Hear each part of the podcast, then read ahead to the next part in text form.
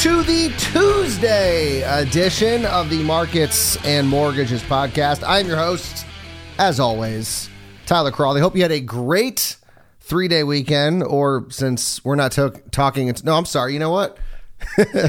I'm so used to doing this on Tuesday or Monday, I should say. No, no, it's the Wednesday edition, the Markets and Mortgages podcast. See, that's so funny that I'm not even going to restart the podcast and do it over again. We're just we're rolling with it. We are rolling with it. So I hope you guys had a good three, four, five day weekend, however long you took off. Seemed like a lot of people were doing maybe the four four day thing, maybe even five, if you were lucky enough. And today's a big show because well, it's always a big show here on markets and mortgages. But I didn't realize this until I realized the date.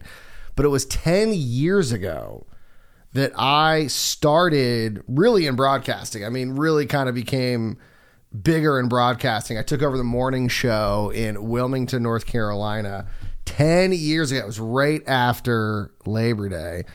And so I was debating whether I was going to do today's show because I'm still having an issue with my um my voice. I'm st- it's still getting kind of a sore throat and it seems to go and come and I don't know. Um, so I'm going to definitely talk to the doctor about that. but it's uh, it was giving me a little, giving me some problems. I, was afraid I was going to lose my voice, and so that might still happen. So let's just jump right into it. Let's get into the big report. One everyone was talking about, at least in housing, and that was the CoreLogic Home Price Insights report that looks at the CoreLogic Home Price Index and something kind of amazing happened. We actually saw home prices fall month over month. Now, year over year, they are still well above double digits, but month over month, an actual pullback. And I went to see when the last time this happened was, but the only data I could find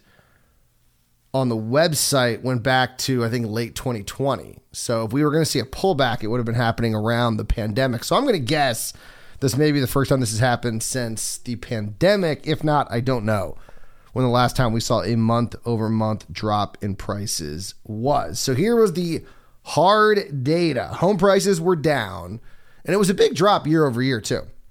I mean, a, a, a big slowdown. So it fell to 15.8%. So home prices are still up 15.8% year over year, but that was a 2.5 percentage point drop from the prior month. So yeah, I mean 15.8% still big, but the fact that it w- it dropped 2.5 percentage points, that's a big drop. And more than likely we are going to see big drops every single month moving forward. Home prices as I mentioned actually fell month over month falling 0.3% in July when compared to the previous month. This is down from the 0.6 percent increase that we saw in June. So almost a full percentage point, and that is for month over month, where the numbers are much smaller. And to see a full point swing, almost a full point swing, uh, really just gives you an idea of how fast it looks like housing prices are going to be slowing. You know, we saw kind of a you know, quick ascent. There's no doubt about that. Then we saw kind of a plateau, then they jumped up again, and then they really went kind of parabolic for a little bit, and they've sort of stayed there. And it looks like it's just going to absolutely crash because this is once again this is July data, so we're still a couple months behind where we actually are, and so it it feels to a lot of people in housing that this is going to be an abrupt slowdown, like us kind of hitting a brick wall here. Now, CoreLogic, of course, always does its projections for what is going to be happening the month and year ahead. And I always have to caveat by pointing out that I don't think they've ever gotten it right, even in this case. They're always underestimating. They, they, they underestimated for, I would say, at least a year and a half. And then the one time we actually saw a kind of big slowdown, they missed it. they, they still thought home prices were going to be positive for the month. So they are projecting a 0.6% increase from July until August. And they are projecting that looking at July of 2023, home prices will still be positive 4.3, but only 4.3%. So they are still projecting that if you bought a house today, or I should say in July, a year from now, or from July, because it's not just September. it's weird because this report came out today, but it's looking at July data. So if you bought a home in July, a year from that point, which would be July 2023, your the price of your home will be up by 4.8% or 4 point was it 4.8 4.3 excuse me 4.3% so they're still projecting that things are going to be positive but but due to the fact that home prices are currently up 15.8% year over year you're probably going to have some negative months like we just saw with the 0.3% drop month over month but here's what's amazing so it appears as if it, housing is slowing everywhere, and in some places more so than others. But the reality is, it's not. it actually is not slowing everywhere. For example, Miami, which it's hot in general, but the housing market may be even hotter. Miami year over year home price growth 27.1%. That is actually up from what we saw last month when it was at 25.3 three. So everywhere else is slowing except for Miami, that is actually increasing from 25% up last month to now 27% in July. And amazingly, they weren't alone. So Phoenix was number two. They actually did see a drop a four percentage point drop to 22.1%, followed by Las Vegas was up 21.6%, San Diego up 17.2, and Houston up 16.4. So other housing markets, or I should say this, and, and, I, and maybe I worded it incorrectly. Miami's the only place that's actually growing week over or month over month. So they actually saw an increase in how hot the housing market was. Everywhere else is still decreasing, just some places aren't decreasing as fast. I mean, Las Vegas is still, even with a slowdown, in Phoenix, even with a four, a four percentage point drop, four percentage points is still up 22% year over year. It's just, it's, it's still crazy in some places, even with the slowdown. And of course, the main impact of all of this is affordability because you still have home prices that are that are appreciating at a 22% rate, or in Miami, 27% rate, and rates are rising. And I will tell you that today was not a great day for mortgage rates. Tuesday, that is, was not a good day. it has not been a good day in a while for mortgage rates. I will I will put it to you that way. Of course, every day is very volatile, but first day back, Tuesday was not a good day. And so as rates rise, more people get pushed out of being able to buy a home. Selma Hepp, economist over at CoreLogic, says rising home prices and rates have crushed affordability, saying in a statement following June's surge in mortgage rates and the resulting dampening effect on housing demand, price growth had taken a decisive turn. However, the higher cost of homeownership has clearly eroded affordability as inflation adjusted monthly mortgage expenses are now even higher than they were at their former peak in 2006.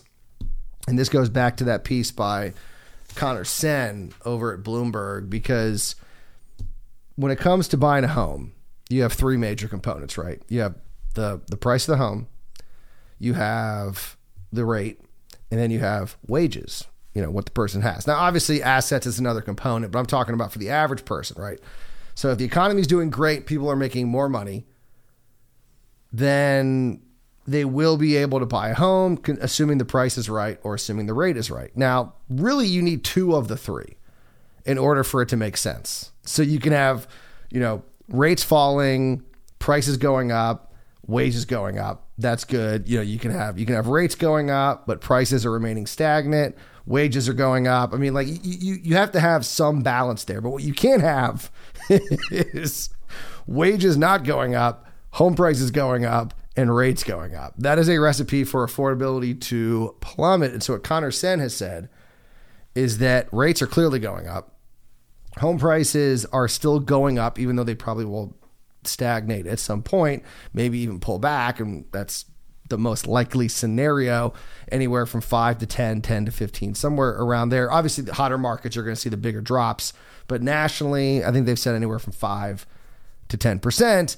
But if wages are increasing, all of a sudden affordability, the affordability game changes.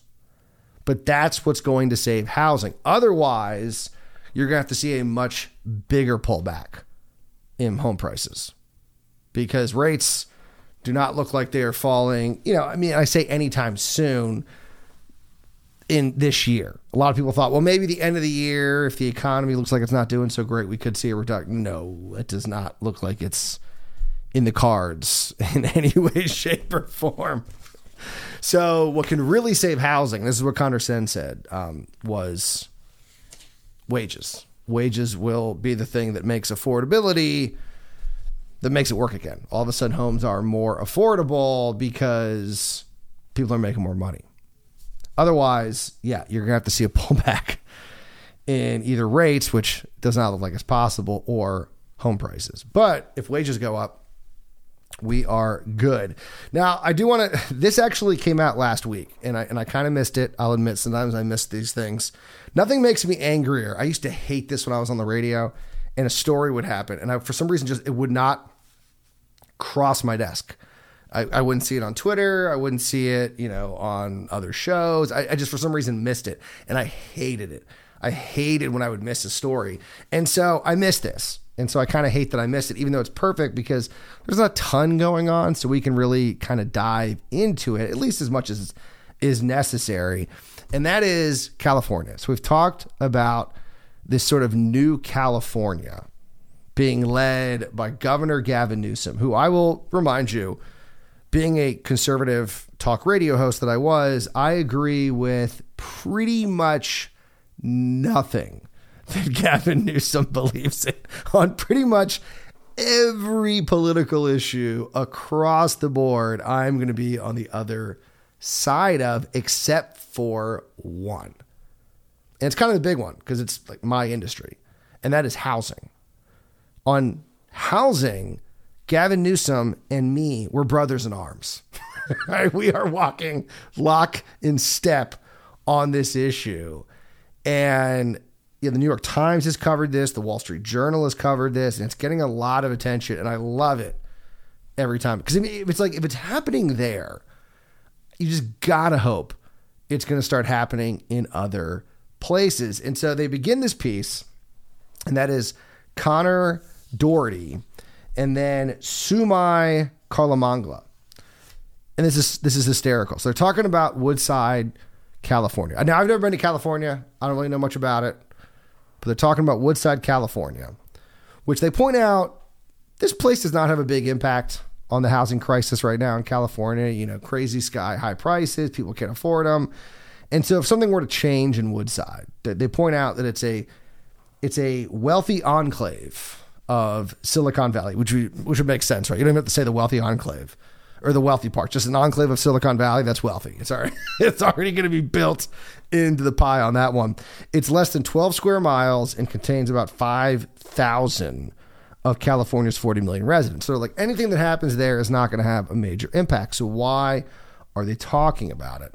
Well, earlier this year, Woodside's government made a curious announcement that the town was being designated a sanctuary for mountain lions.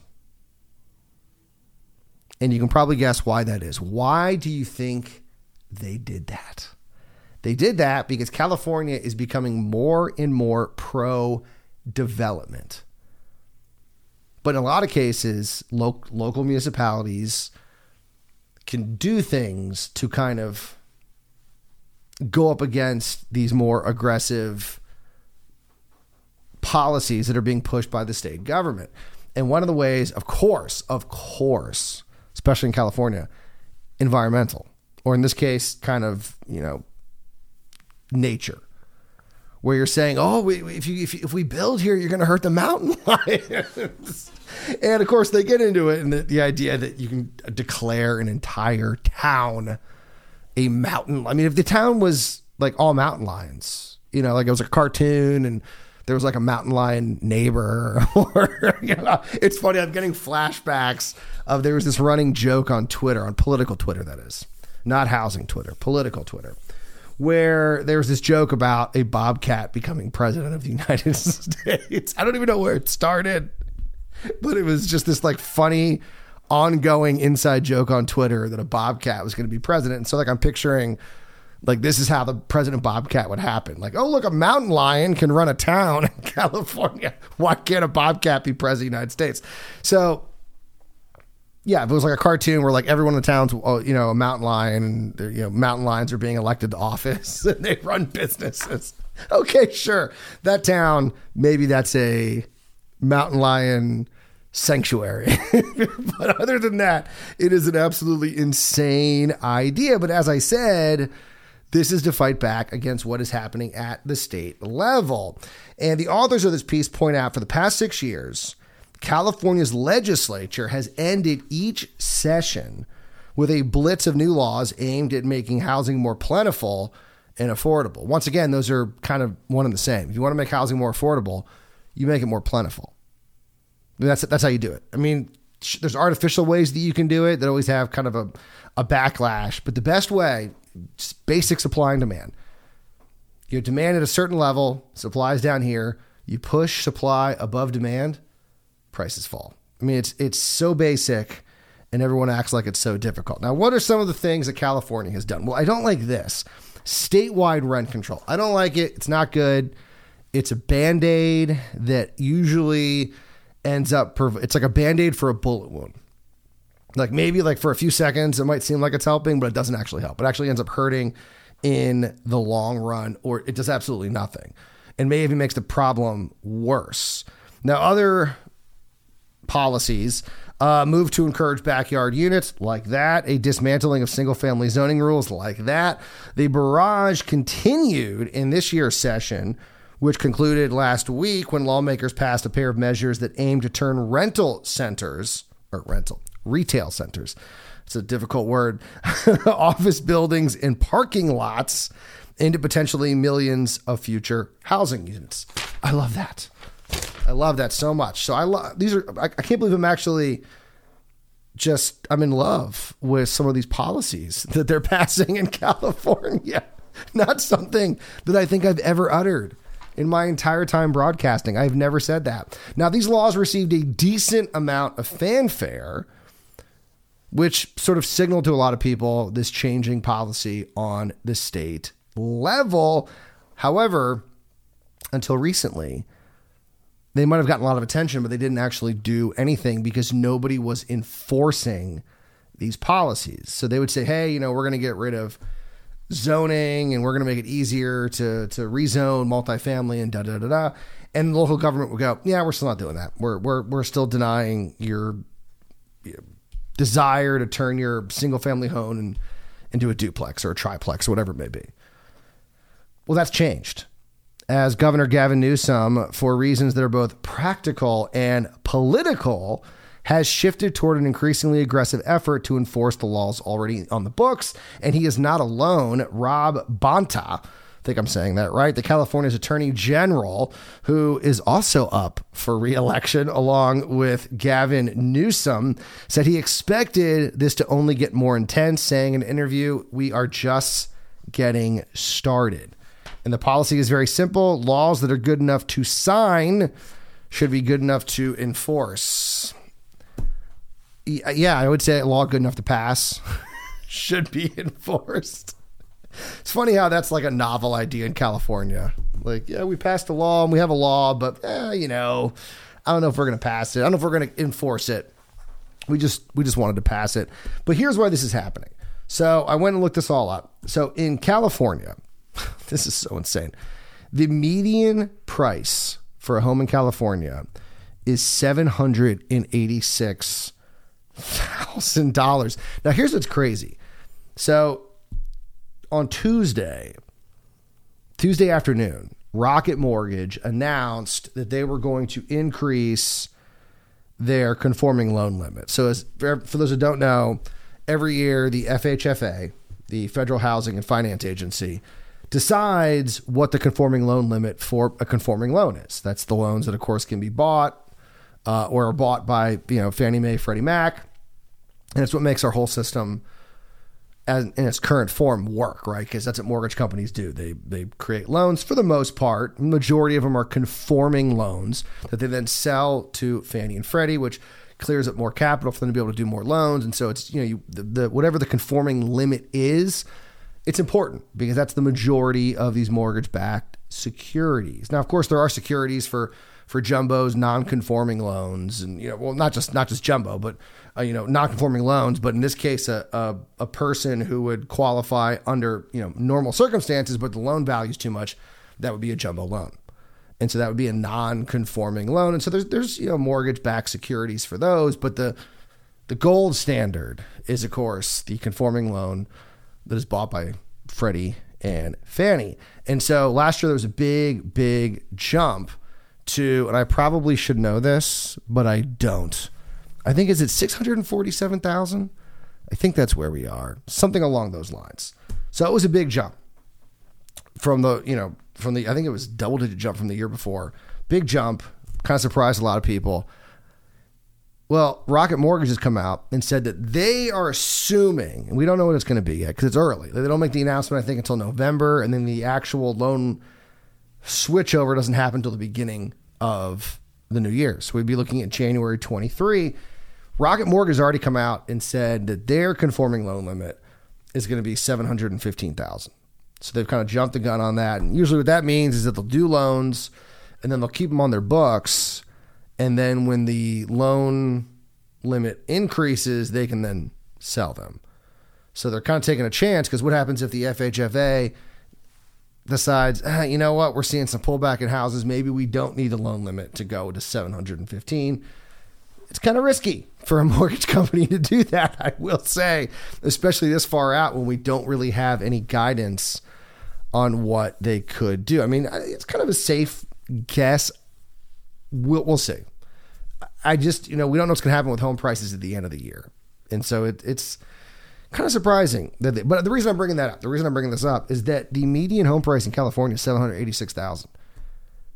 That's like 100,000 over at least from what the you can't even do like a conventional loan unless you're putting a crazy amount down in order to get you a conforming loan limit. And even with the increase, you're still not there. You'd have to put a lot of money down, which I mean that also complicates the problems in California when the median home price in your state is so much more than the conforming loan limit, yeah, that can create some problems. But I looked at some other data. And I looked at the, um, the median existing home price in the West, which I think a lot of it is influenced by California, because I mean, California is a big part of the West. It's 614,000. That is 38,000, I'm sorry, 38% higher than the Northeast, which is the second or the closest region. And it's 50% higher than where we were in February of 2020. And you have a situation where 56% of California homeowners own their home. That means 44% do not. And you have to assume that a lot of that 44% is going to be young people and it's going to be minorities. And so they are stuck dealing with kind of the bad side of housing right now. Because if you're a homeowner and home prices skyrocket, you don't really care, especially in California. Because remember, Proposition 13 says that their property taxes are capped to their sales price. I think it's like 1%. And so it doesn't matter if home prices skyrocket, they are insulated from that. And the fact that they already have their payment and everything else, if you're a renter, though, whew, it sucks. it sucks big time. And so if and, and here's the thing is that when you I looked at the demographics because you would think just I know I'm being stereotypical, but you would think that maybe more homeowners would be Republican, and actually it's pretty evenly divided.